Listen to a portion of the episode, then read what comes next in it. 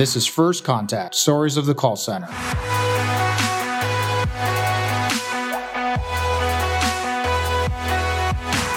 Brought to you by Nobel Biz, your one stop shop for all your contact center needs, both carrier and software.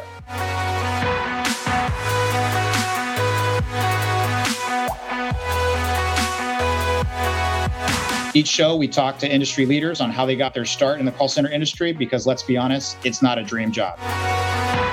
Find all our episodes, you can go to our website. That's www.nobelbiz.com. Hit subscribe on our YouTube channel or follow us on Apple Podcasts and Spotify for future episodes. All right, everybody, welcome to the show. We're really excited about our next guest. We're looking at trying to expand into what we're trying to do.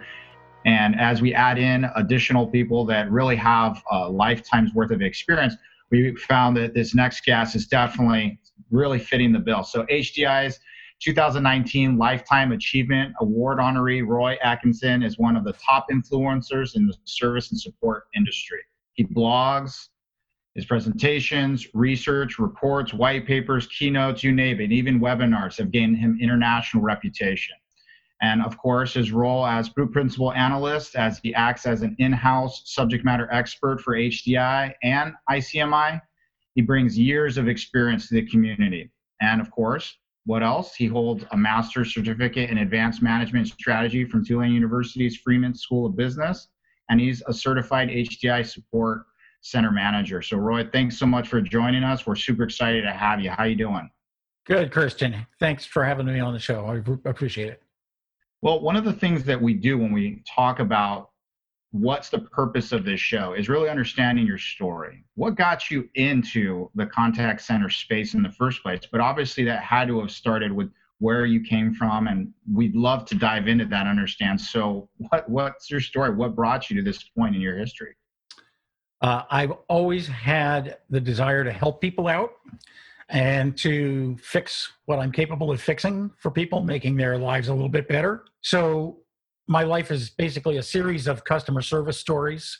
And no matter what I did along the way, that's what I focused on, trying to do the best I could to make things better for other people in small ways. And so uh, I come from a techie background. We'll t- probably talk about that a little bit. And uh, also straight customer service, person to person over a service desk on the telephone, doing all kinds of customer service and support work. And uh, here I am now. I was a member of HDI for a long time and did projects with them and so forth. And in 2010, they decided they wanted me on the staff and brought me in. So here I am. That's awesome. So let's look at early on when you first got into your work career. What were your first jobs like? What was the early Roy like? And then obviously, as you move into the future, how did you eventually get into the call center world? So early on, I did what a lot of American kids do, which is delivered newspapers back then. Uh, and I focused on getting the newspaper to the people on time every day, no matter what and uh, there were snowstorms and and my first paper paper route uh, it was at the other end of town. I walked to get to that route pick up the newspapers and deliver them. And i remember one time in particular there were over 20 inches of snow the sidewalk the sidewalks weren't cleared the mail wasn't getting through. I got the papers to the people. That's nice. just been just been my focus. Um, make sure it happened. They they were paying for it. I delivered the service. And uh, so then in, in high school, I took a job in what happened to be at the time the busiest supermarket in North America, second busiest supermarket in the world. I worked wow. with some fabulous managers there who understood customer service and customer experience at the time. That those weren't talked about widely back then, but they understood it. They knew what customers needed to have happen.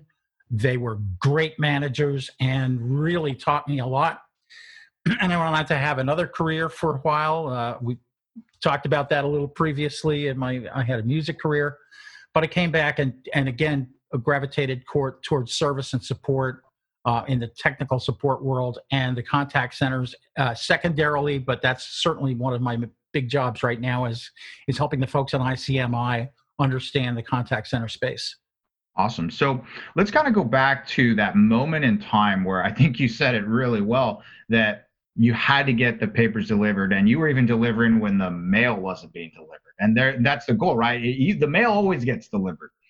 So something had to been instilled in you early on, whether it was customer service related or not, but you had a job, you had to do it and you had to do it well because I had to assume that you delivering the paper and it being there on time had to have some importance to you. Was there some driver or thing that you had early on that it meant that had to happen versus just the easy excuse, ah, it's snowing today or it's raining. It's not convenient, easy, or something that I should be doing right now? Do you have any insight into what drove that kind of thought process for you? I, I think that was part of growing up. Uh, my dad was a very ethical guy, tremendous amount of integrity, and uh, he was the kind of guy that would have gotten the newspapers through in the snow too, and and and often did do things for his customers. He was a machinist by trade, younger in his younger years, and then became a salesperson later on. He always delivered for his customers, and they they loved him for it. They respected him for it. So I think I learned a lot of that service mentality from my father, and uh, I, I, really took it on and and my and strive to achieve the best that I could in in that regard.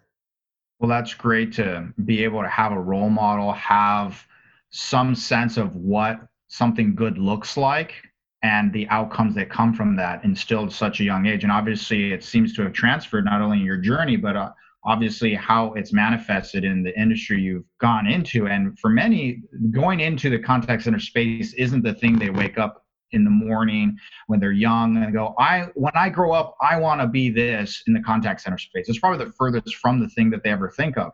And for many times we here create a little controversy when we say, hey, you know, it's not a dream job. But I think the part we talk about is that people don't wake up and think of it as a dream job, but for many, it does become a dream job. At one point for you, did it ever become or has it become a dream job for you? I think that I've been lucky enough to have a bunch of dream jobs in my life. And I think that uh, when I started doing support work uh, as a profession, it really was a dream job for me. And, and I think what makes it a dream job is the interaction with the people it's it's not so much about you know the environment uh, are you in a call center are you at a service desk are you talking to people face to face or on the phone or some other way i think it's helping the people and and seeing their reactions and realizing that you've done something to make their day better even sometimes when it, when you can't if you if you can't you can offer them some alternatives and of course we talk about that in best practices for call centers and all that type of thing but I, I, think it's the interactions with the people. And if there's the one thing I miss, especially now where we're not, I'm not going out to conferences and speaking anywhere, I yeah. really miss that interaction with people. But even in doing the work that I do, I do miss the interactions of supporting people and helping them in their work. Yeah, and I think that's huge right now, right? In this pandemic, so many of us are used to that sense of community, that sense of personal interaction. And of course, you know, nothing against Zoom and other video conferencing tools, but in the end, sometimes just our nature is to want to be around people. And many times when you can't do that, how do you still find ways to be able to service customers and care for them uh, equally as well, if not better? uh, in this day. So let's kind of step back a little bit to HDI. For those who don't know what HDI is, what is HDI? What what does it do? What do you do there, or what was it that you did there? So HDI is really the foundation of the entire technical support industry. The founder of HDI back in 1989, Ron Muns, was really the guy who created the concept of a help desk uh, there weren't help desks there. There was a phone that would ring in the data center and, you know, the, c- computer room somewhere. Somebody mm-hmm. would pick it up and take notes and, and, and then call in the technical services people from IBM or HP or, you know, somewhere else and get it fixed. Uh, the concept of a help desk really was developed at HDI and HDI continued to build on that and built a reputation and have helped thousands and thousands of organizations with training, certifications. Uh, we do things like site uh, certifications. So if you have a, a, support center, technical support center in a software company or technical support center in your organization that helps the IT department, uh, we will go in and assess it. We'll give you recommendations based on our HDI support center standard. And uh, that's been very helpful to a lot of organizations. And also individual certifications as a customer service representative, as a support center analyst, as a manager, as a director. So there's lots of different levels uh, with both companies. They're they're similar in that regard, just focused on different industries. But there's a lot of crossover, and and I'm one of the crossovers between the two. So, got it. So I mean, obviously, since we brought up the other one, um, mm-hmm. and my understanding that's ICMI, correct? Yes, ICMI. And so, for those, of course, who don't know uh, ICMI, I'd be surprised if you didn't. But if you don't, what is ICMI and what is the difference in the role of ICMI and obviously what you did with ICMI? So ICMI is uh, has been around the contact center space for over 30 years. Brad Cleveland is one of the central folks in the contact center space. He's been writing about contact centers for a long time. He founded ICMI. And uh, ICMI and HDI both are now part of Informa Tech, which is part of Informa, which is the largest events company in the world and has very many research arms as well as in-person events and virtual events, of course, now.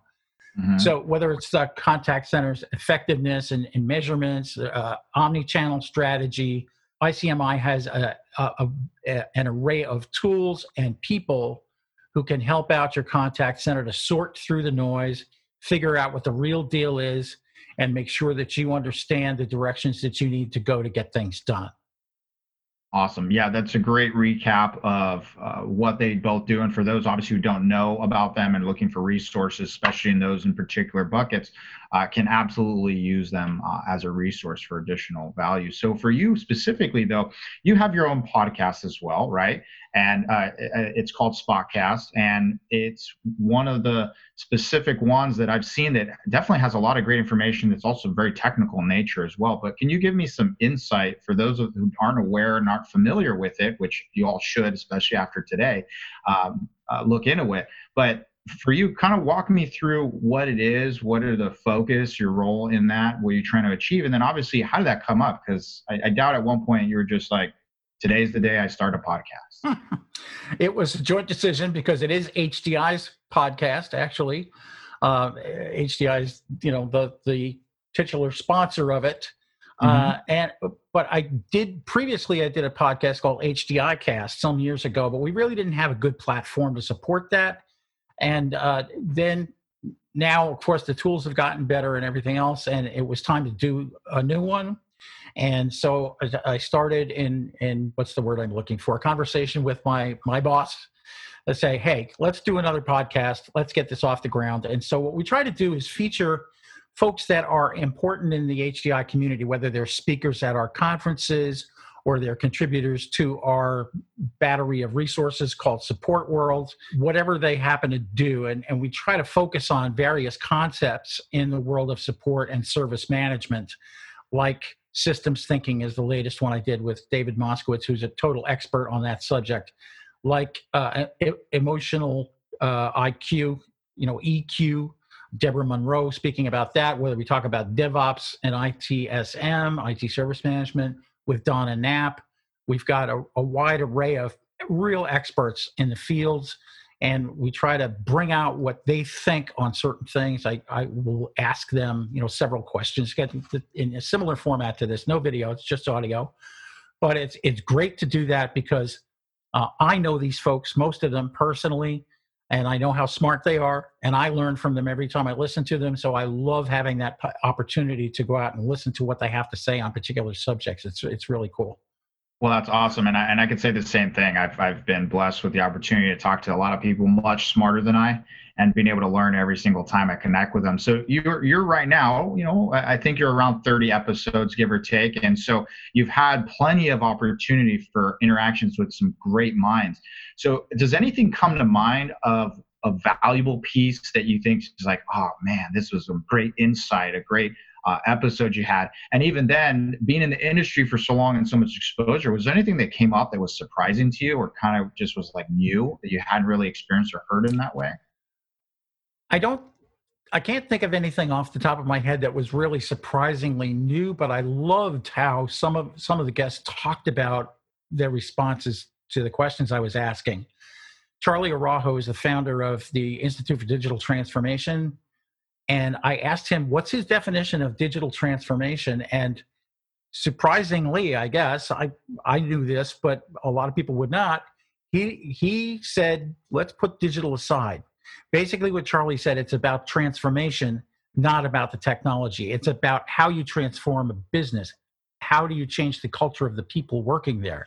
So digital transformation is should have accent much more on the transformation than on the digital part of it. Technology is table stakes these days, right? You might get a little ahead of your competition and be able to serve your customers a little better because of the widget you have or the new app that you have or the new type of contact center technology. But ultimately, it's the people. And if you can reimagine how they work and use those digital tools to accomplish that, that's real digital transformation. So that was great to hear that from Charlie. Also, uh, a lot of people don't put the concept of customer experience together with IT support, with their service desk. Uh, mm-hmm. Uh, ben Brennan, who's the founder of a company called QStack, and he's an inventor of a very specific metric called QStack, Q S T A C, uh, talked about his wife, who's a, a doctor, working in a hospital and having a terrible time with her IT support people and losing hours of, that she could be devoting to either learning more or treating patients because of this technical support problem that they couldn't resolve. So, customer experience is important across the board. It doesn't matter what type of industry you're in or whether you sit in a service desk or a call center or you know a contact center that's dealing directly with retail customers whatever it happens to be the experience that they have is what's going to bring them back. It's going to it's what's going to strengthen your business or cause problems either internally with your employees who are going to leave if they're dissatisfied or uh, with your customers who are going to leave if they're dissatisfied. So uh, focusing on that aspect of your work is totally important. That's incredible to hear because whenever you think about technology now, right, there's this idea of technology is getting so good so fast. You got everything from bots and AI and self service and machine learning and and all these things that are enabling technology and people together to provide an exceptional experience faster than before and potentially better than before but the key part it all comes down to is the person. And I think you mm-hmm. put it really well in referencing that, yeah, the technology is great, but that technology in of itself isn't the end result, right? It's that interaction with that person. Is it great? Is it memorable? And to do so, many times there's still a person absolutely at the core of that interaction.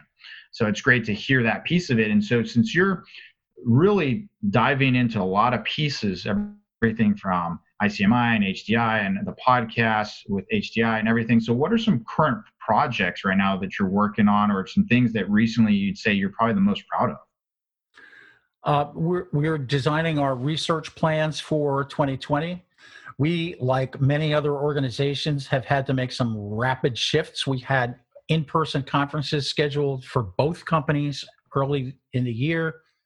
Uh, those have been shifted to virtual virtual conferences.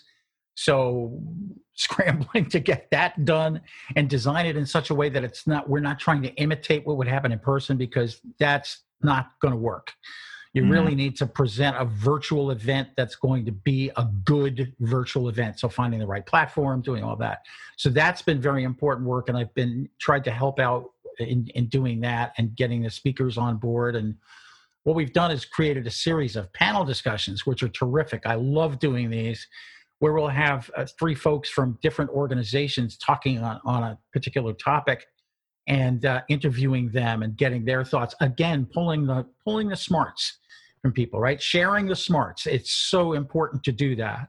Get those smart people around you. Listen to what they say. Steve Jobs said something like that very much. We we don't hire smart people and tell them what to do. We are smart people so they can tell us what to do. And so yep. making those contacts happen is really good. So uh, both companies are aligning research and projects that we're doing. We're working on a couple of trend reports right now and what's going on in the cloud space for the contact center and what some of the advantages are, especially in light of the fact that we have distributed workforces, lots of people working from home. Uh, how you how do you best do that? What are some of the technologies that can help you make sure that you're getting the best and making sure that the agent experience from a contact center is also good because if your agent experience is good, it's much more likely that your customer experience is going to be good. So working on on a lot of projects in that regard. Yeah, and I think that's a really, really important topic right now for a lot of people, especially considering those who made the decision to embrace cloud based technology prior to the pandemic may have had a different experience, obviously, than those that hadn't. And were kind of forced to make that transition. So the catalyst of the pandemic forcing change at a pace that people are absolutely not only not used to, but may not have been prepared for. I can just imagine what your conversations are in those spaces. But specifically, it's interesting you note that because so much of the content information that was shared was in physical conferences and events, having to shift, as you mentioned, it's not cookie cutter. You don't just unplug in-person events and then somehow magically plug them into exact form in digital and then they're somehow successful how many times does a call have to drop how many times do customers have to complain about noise with Nobel Biz Omni Plus, your work from home concerns are a thing of the past. Why worry about noise during calls when you can just send a text? WhatsApp traffic tripled during the pandemic, so why aren't you on there? Nobel Biz Omni Plus offers a seamless experience custom tailored for the at home call center. With all the social media integrations, plus the traditional ones like voice, email, video, SMS in a single platform. Go to nobelbiz.com to find out more. What happens if an agent can't take calls because they have little ones? Simple. You can just reassign that agent to handle only text-based conversations. OmniPlus allows you to do that. So once again, go to nobelbiz.com to check it out. That's N-O-B-E-L-B-I-Z.com to get a free license for six months. So you had mentioned obviously the right platform and being able to have panels. Was there anything that you found or are still looking at when you're trying to make these events virtual to be successful for people to actually not only attend, but to actually pay attention and participate in it versus sign up and maybe they never show up because they're busy. When they're at a conference, there's almost nothing else going on. They're there. They've already made that decision to check out of what they're doing. Have you seen anything that's helped or you're still looking to work towards to achieve that attention span while virtual? That's a great question. And uh, actually, I've been looking at uh, some sessions from other organizations. I'm a member of the National Speakers Association because I do do a lot of public speaking, and the NSA has been running their virtual conference over a period of weeks. And they've been delivering it in bite sized chunks. So, one session on Tuesday, one session on Friday, one session on Thursday, so that the, the the you're not drinking from the fire hose right? You're not trying to you're not getting overwhelmed with that information. Overly saturated too fast. That's key is to break it up a little bit spread it out a little bit more do different kinds of sessions make sure that there's some interactivity involved as much as you can. Uh, just having me staring at the camera for an hour and quoting statistics isn't going to work very well uh, it might work in person because I tend to be a little humorous when I'm talking about stats and everything else, but but it's re- it's really a different ball game and making sure that your speakers are set up for success as well. Making sure that they have decent lighting so you can see their faces. Uh, making sure that they've they've got some camera presence. Making sure that their background isn't crazy busy you know they don't they're not sitting in front of a zigzag mural that makes your eyes go uh, that that stuff is important uh, so it, it it's it's tough to to get that done. But if you if you're careful about it and uh, thoughtful about it, you can make pretty good things happen in a virtual event. Well, I, I couldn't agree with more on the the the transition of shifting the requirement of the person that is speaking for their audio and the video and the lighting it was always on a professional that that was their job right? They had to make sure that the mic was set up properly all these things. But now when you're remote you're sitting there having to walk someone through yeah your mic works it sounds good your lighting's off your background doesn't work. And these are things that i don't know that everyone takes into account. And maybe even certain speakers haven't really done that much. And who knows, they may have done it quite a bit. So uh, that part of it has to be interesting. But I, I do agree that uh, the bite size aspect of consuming that information so that people their attention spans when they have so many other things other pop-ups other reminders other people that may be in their home how do you keep that mind share for anything more than a split second and you've lost that audience right so it really doesn't have to do with the content anymore per se but how do you keep them engaged in the remote aspect but i think that also translates into agents as well, right? When you think of when you talk about that customer experience, when you talk about the agent's experience, they may be used to being in a room with a lot of their other peers, with their supervisors, having that sense of community there. Even the culture of the business imparted by those interactions. Uh, have you seen anything in that space being able to still empower that sense of taking care of the customer, a sense of community, and the culture of the business, uh, but still doing so remotely, or do you still that's still a big challenge for companies? I think, as we were talking about speakers, the same is true with managers. Managers have to learn how to engage their people through this medium, right? Being able to uh, have video meetings. And I remember there was a, a webinar that HDI did uh, with a gentleman named Brandon Cottle, who's managing uh, several distributed teams. One of his teams was in India, one was in Costa Rica, several in the United States. And we really wanted to know how he was doing that, how he was get, getting good results from his teams, even though they're scattered all over the world. Mm-hmm. And video was the big thing that he talked about uh, in being able to connect with them on video. Every team meeting was on video.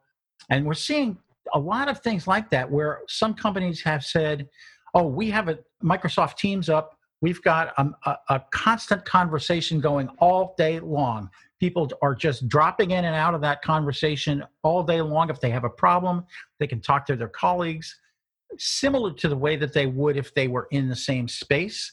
It's getting used to being able to do that that that really makes a difference. Providing the right again because the technology is an enabler. Uh, it, it's providing that right technology. So it's tricky, but it can be done. Understood. So let's kind of shift a little bit to the customer side in that that interaction potentially with the agent. When we talk about customer reviews, right? You've considered that customer reviews are really word of mouth marketing. So what do you mean by that? And separately, I understand that potentially support agents could take time to actually respond or reply to customer reviews. What are your thoughts on that of it being good or bad practice or something that should be embraced?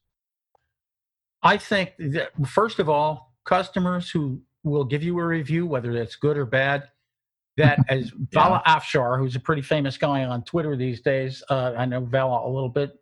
Uh, Vala says uh, customer feedback is a gift. Unwrap it and share it with your team. All of that feedback is important, whether it's praises and kudos to your team or whether it's a complaint about your team. You're going to learn from it and you really have to be willing to take that in and say, okay, how do we respond to this customer? A customer may have a brilliant suggestion about a thing that you could change on your website or in your interactions with them.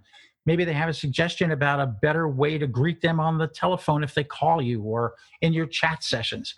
Uh, listen, of course, you're not going to be able to adopt everything that the customers tell you or correct every single flaw in a product, uh, you know, maybe not for a period of time, but it's important that the customers know that you're listening. And so to offer them uh, something in return for the feedback to say, hey, thanks for telling us this. Uh, you know, we're, we're looking at this right now and, and we'll keep you updated. And then if, if you do decide to adopt that, let them know that you're doing it based on their feedback. It's really important to do that. Customers can feel disengaged very quickly. If they invest the time to tell you something about how they feel about your product or your service, don't just let them sit there and wonder whatever happened. That's one of the worst things you can do. Let them know. Fa- failure to communicate is failure to serve. And so uh, you really need to let them know what you think, thank them, and do what you can. Yeah, I couldn't agree with you more because obviously during, especially during this pandemic, I, I, myself as a consumer, and I've said this before on many occasions, that brands that I was interacting with did a great job before, and post pandemic they didn't do a great job, and lost my confidence in all the friction points that were created post pandemic with my interactions with them. Other brands just killed it; they were awesome, and so it made me believe that well, this isn't across the board. You can't excuse using the pandemic because other people got it right Mm-hmm. But one of the things that's interesting on what you said there is when you look at the pieces around uh, getting that feedback, my guess, and I don't know this as a fact, but my guess would be for the vast majority of people that give reviews, they give feedback, it's probably a pretty small percentage of the overall people you interact mm-hmm. with. But a lot of people can see that interaction, especially if it's through social media and through other forums which become more public.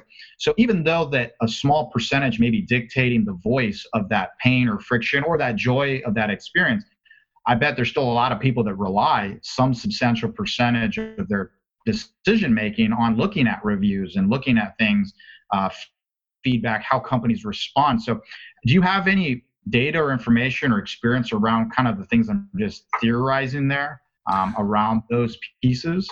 I, I think you're right. Uh, personally, I can tell you what my personal experience and my own pr- practices, and I think I don't think I'm alone. I, I know a lot of other people that do the same. If I'm going to buy something from a, a large site, which can remain unnamed, that does customer reviews uh, and posts the, those reviews w- with the product, if you look at not just the number of five stars versus one star, one of the things that I do is look at those one star reviews. And there might be five people saying exactly the same thing about the product. You say, oh, okay, there's a potential problem here because the package didn't arrive in one piece, or it was hard to put together, or it fell apart after a week. And those five people out of 500 said exactly the same thing. Well, there's a potential problem. So it's really important to look at that. And if your if your company is allowing reviews like that and not looking at that type of information, you got a problem because you're not learn again, you're always going to learn from what the customers tell you. Your customers and your and this is important too. Your contact center, support center uh, are the people who know the most about what your company looks like from the outside and how it looks to customers from the inside. The contact center folks are dealing with those customers all day, they're listening to it. And a lot of times people in, in the higher regions, in the C level or you know director level, they're not sitting in, the in, in the contact center and listening to what the customers have to say. In the companies where that happens, amazing results come from that because the C level listens to what the customers are saying, learn from it, and say, whoa, here's what we need to fix. We need to get around this. And and also, you're absolutely right in saying some some co- companies have done really well with the pandemic, others have not. And an example that I use is, is uh, Sam's Club uh, offering grocery delivery to your car. I sat in Sam's Club parking lot for two hours waiting for them to text me that my stuff was ready, and I kept asking them is it is it ready? How will I know when it's ready? Well, it won't be ready for a while yet. Well, how long? We don't know. That's really bad. On the other hand, there's a little local grocery store that had no web presence whatsoever before the pandemic hit. They put up a web page, hooked it to their inventory system, allowed you to order your groceries online, and brought it across the street to a parking lot. To, and it was spot on every single time. They got it absolutely right. They would text you when it was ready. You come pick it up. It was absolutely fabulous. So there's two sides of the same coin. Uh, one organization that really has a lot of resources and could have gotten it right that didn't get it right, and one organization that had no resources that figured it out and got it right. So pay attention. Absolutely, and, and and that's a great set of examples. I have several myself, but I won't bore everyone with the details. If you can't get enough of Christian's voice and want more of that awesome mellow tone, go to nobelbiz.com and click on webinars. How have these challenging times impacted you? Is remote work difficult for your call center? How can you make sure your agents are actually working? We have the answers to these questions plus actionable tips on how to get your contact center up to speed. Once again, go to nobelbiz.com slash webinar dash series to find all our recordings. That's N-O-B-E-L-B-I-Z dot com and click on the webinars button.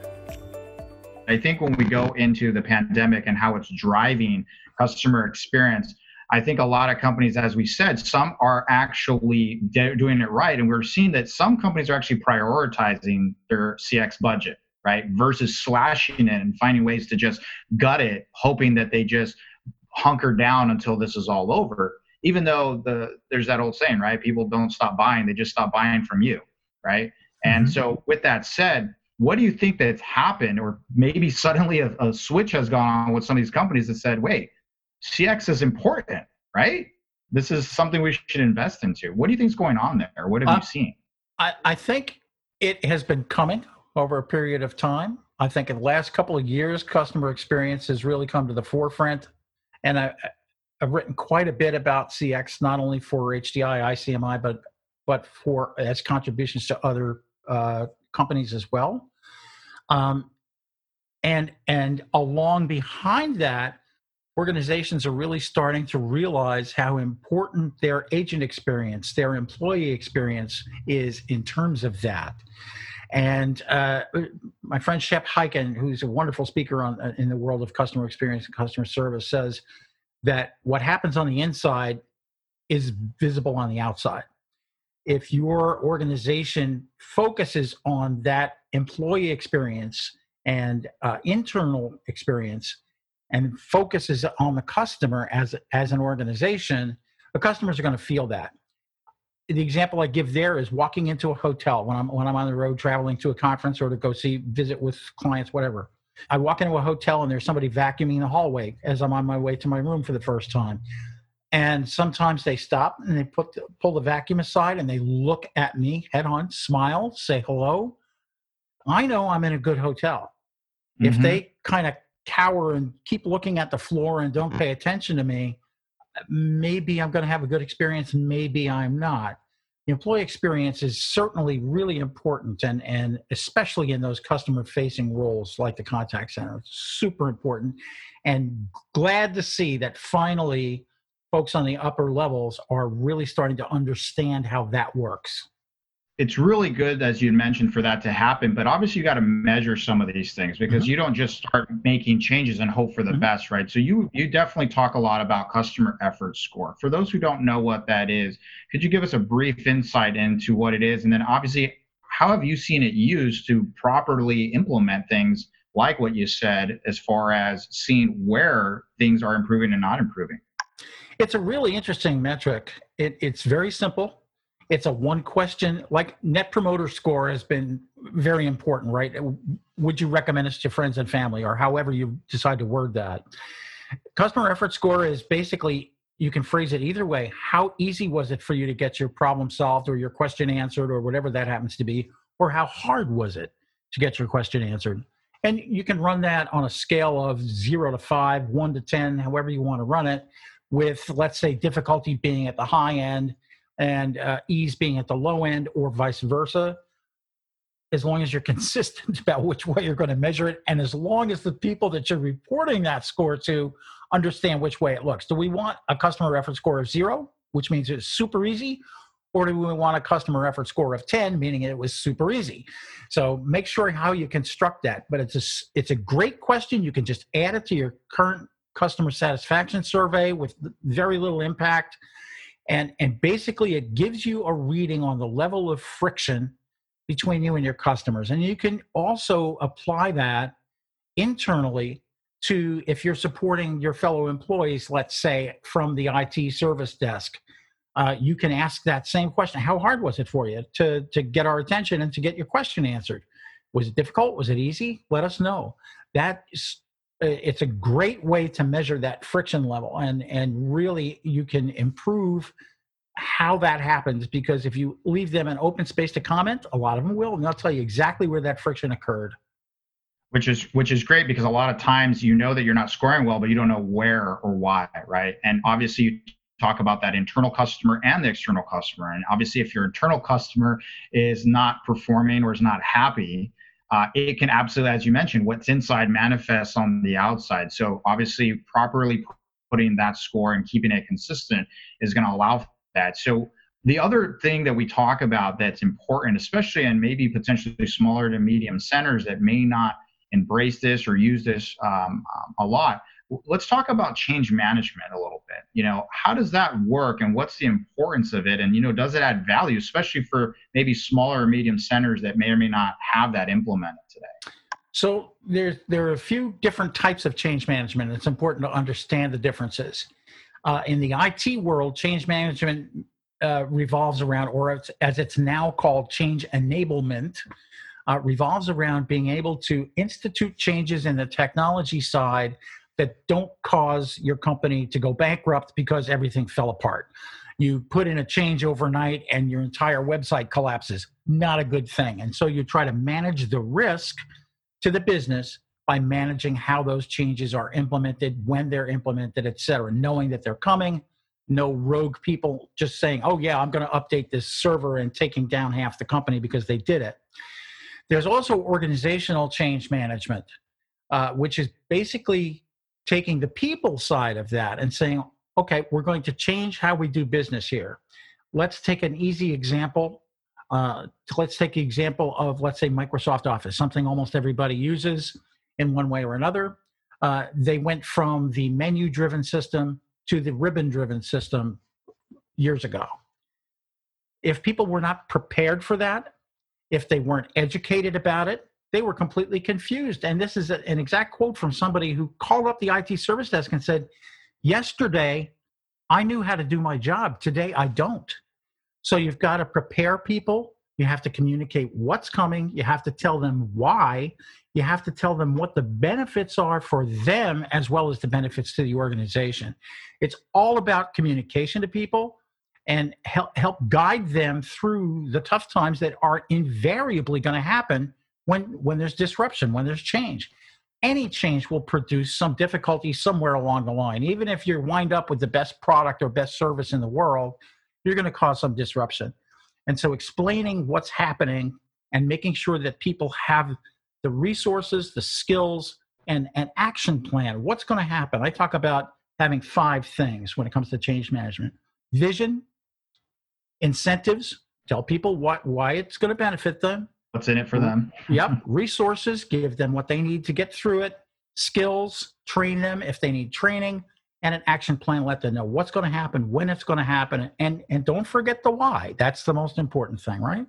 Yeah, absolutely setting the right expectation, obviously letting them know how to get that buy-in so that it, it not only runs smoothly, but that you're able to actually implement whatever it is you're trying to change. Absolutely. Have you ever dreamed of perfect calls? Do you ever wonder how much time you'd save? How awesome would it be if you had only uninterrupted calls? Thankfully, these dreams are real. If you're a call center, we can do that for you. The NobelBiz Carrier of Carriers network assures uninterrupted calls through a worldwide series of servers designed for one purpose and one purpose only to deliver crystal clear quality. But how do we know we're so good? It's because we're a true carrier. We control the quality, the network, and the servers. And we said, let's give it all we've got.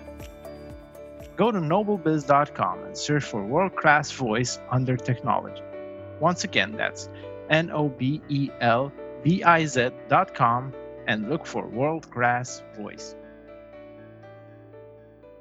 That's great. And so, obviously, one of the things that we've talked about, we've talked about change management, which obviously is how to enable that internal change and the changes to be able to drive the next level outcomes that you're looking for. We talked about um, customer effort, amount of friction, and where it can occur.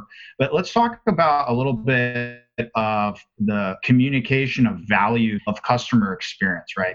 And how do you measure that? You know, how do you measure customer experience? What are you you seen in that area um, as far as being able to measure that? Well, there's lots of ways to measure it. Uh, first of all, ask. That's the most important way to measure anything is to ask the customer. Uh, second thing is, do the customers come back? that that re- customer return, customer retention is extremely important. Lifetime value, if you want to look at that, how many times is the customer going to buy what they're buying now uh, based on their experiences with your company. And uh, also all the other metrics that we usually consider uh, are you making your customers wait on the phone average handle time uh, wait time uh, speed to answer all of those traditional call center metrics are super important in terms of how they impact your customer. But also ask them what's important to them. Sometimes you'd be surprised does it matter to you how long you wait on the phone if we can answer your question on the first try oh well unless it's a really really long time like 45 minutes I'm okay with that. You might be surprised at what their answers might be. So adjust your metrics as you go based on the feedback that you're getting. And that feedback comes from multiple sources. Uh, t- the technology can give you lots of analytics. Uh, there's voice analytics, there's text analytics. You can see if your customers are actually happy or if they're not based on their responses to what you say and what you do. You can see what areas they're hitting on your website. Are they going to self help? do they bounce off your self help uh, in two seconds or do they stick around for a while? There's lots of ways to measure. Well, that's all been some really great information. And when we talk about the pandemic and how it's affected businesses, you know, we definitely want to always figure out how it's impacted you, right? So, you specifically during this time in the pandemic, business level or personal level, outside of obviously not being able to go to uh, events and shows, um, what kind of impacts have you seen in your personal life and your business life? in regards to this? Well, I think I'm one of the lucky ones in, in, in regard that I've been working from home for a long time. A lot of our workers at HDI and ICMI are home based, and and and the organization did send everybody home pretty quickly. So I'm used to having an office. I have a good office here uh, with uh, relatively little interruptions, and so that's been pretty simple for me not traveling is is a bummer as i said not getting out there and, and dealing with people directly but and i do get zoom fatigue i have to say it and i'll call it zoom fatigue even though it could be teams fatigue it could be you know webex fatigue whatever it happens to be video calls are tiring uh, they just are and uh, we have to realize that too and not make too many demands on people and realize if this person is on camera for eight hours a day wow they're going to be exhausted by the end of it. So again, small pieces. It's really an adjustment from having a big thing to do versus having lots of small things to do. And interestingly enough, there's a school of IT thinking that says the same thing, and that's called DevOps. Make small incremental changes that have very little impact. Iterate, iterate, iterate, listen to the feedback, iterate, listen to the feedback develop those those information loops and things things are better uh, so I, I, have lost friends in the pandemic uh, due to the virus it's unfortunate but it, it's it's really a tough time um, but here we are staying home being safe and getting on with it well, I'm sorry about the loss, and I know it's impacted many people differently. And obviously, for those right now, especially who are overwhelmed may be able to be in the position where they were used to having a remote environment like some of us. Um, what would you say to them, or what things do you think could help motivate them or kind of help them in these moments of potentially feeling overwhelmed? Any advice for them? Uh, learn how to stop. A lot of organizations, including Informa, our parent company, they are, offer, are offering what they call mindful Mondays. Uh, there's some meditation to start off the day. Maybe you can take part in that, but find yourself a practice of some sort that allows you to let go of the stress. Having a routine is really important. And that's one of the things that has really impacted people is that they had a routine that was completely disrupted by this. Uh, I remember reading some years ago that the ideal commute for people was about 20 to 25 minutes because that would give you a chance to de stress after work on your way home and maybe you listen to a podcast on the way home. Uh, it would just allow you to adjust between home and work. Now that boundary is gone. And a friend of mine who coaches uh, a lot of executives, Patty Blackstaff, said that she was talking to a CEO who said, I'm not working from home. I'm at home trying to work, and so are you to his employees. That's the way he put it. Everybody is, you know, has had to learn quickly new ways to do things. And, and I'll just hark back to a statistic that HDI grabbed. We do an annual survey of some various aspects of the industry. And one of the things we asked of the service desks and support centers was uh, Are you planning on implementing working from home in 2020? So, this is toward the end of 2019. We asked this question. And the response told us that 32% of the support centers had no plans to have people working from home in 2020. Well, surprise. Wow. A couple of months later, almost 100% of support centers were working from home. So th- that's tremendous disruption. It's been extremely tough for people, but I think we're resilient enough in this industry, and and and the evidence of that is it's not an easy thing to be on the phone and have customers yelling at you, but they do. Uh, but the next day, people show up for work. Maybe they have to walk away for a few minutes and gather themselves and come back and get on the phone with the next customer or answer the next chat session or respond to somebody on a website. But we get through it because we're resilient. And uh, resilience is really the key during this time. Well, I couldn't have said it better myself. Uh, obviously, we are so excited to have been able to have you on. Some really great information. We definitely want people knowing how to connect with you. So I'd love to be able to let everybody know if you can let our audience know where they can find you and connect with you. Well, I am on LinkedIn at Roy Atkinson. You can find me. I'm also on Twitter as guess what? At Roy Atkinson. Uh, you can find me there. And uh, please do get in touch. I'd love to hear from you or have you connect with me. If you do connect with me on LinkedIn, please, please let people know where it was that you saw me.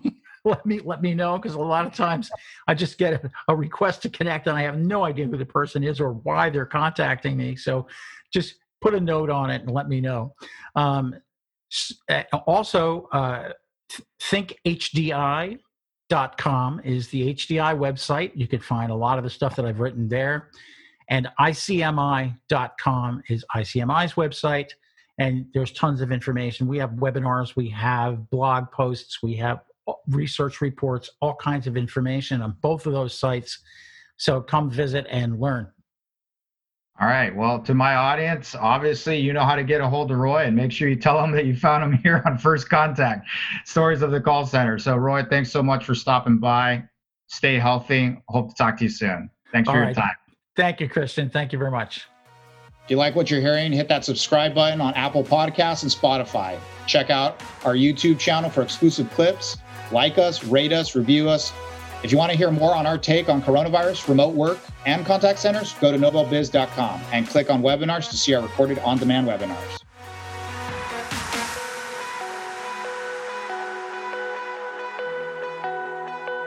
Thanks for listening to First Contact Stories of the Call Center. My name is Christian Montez, and we'll be back soon with our next episode.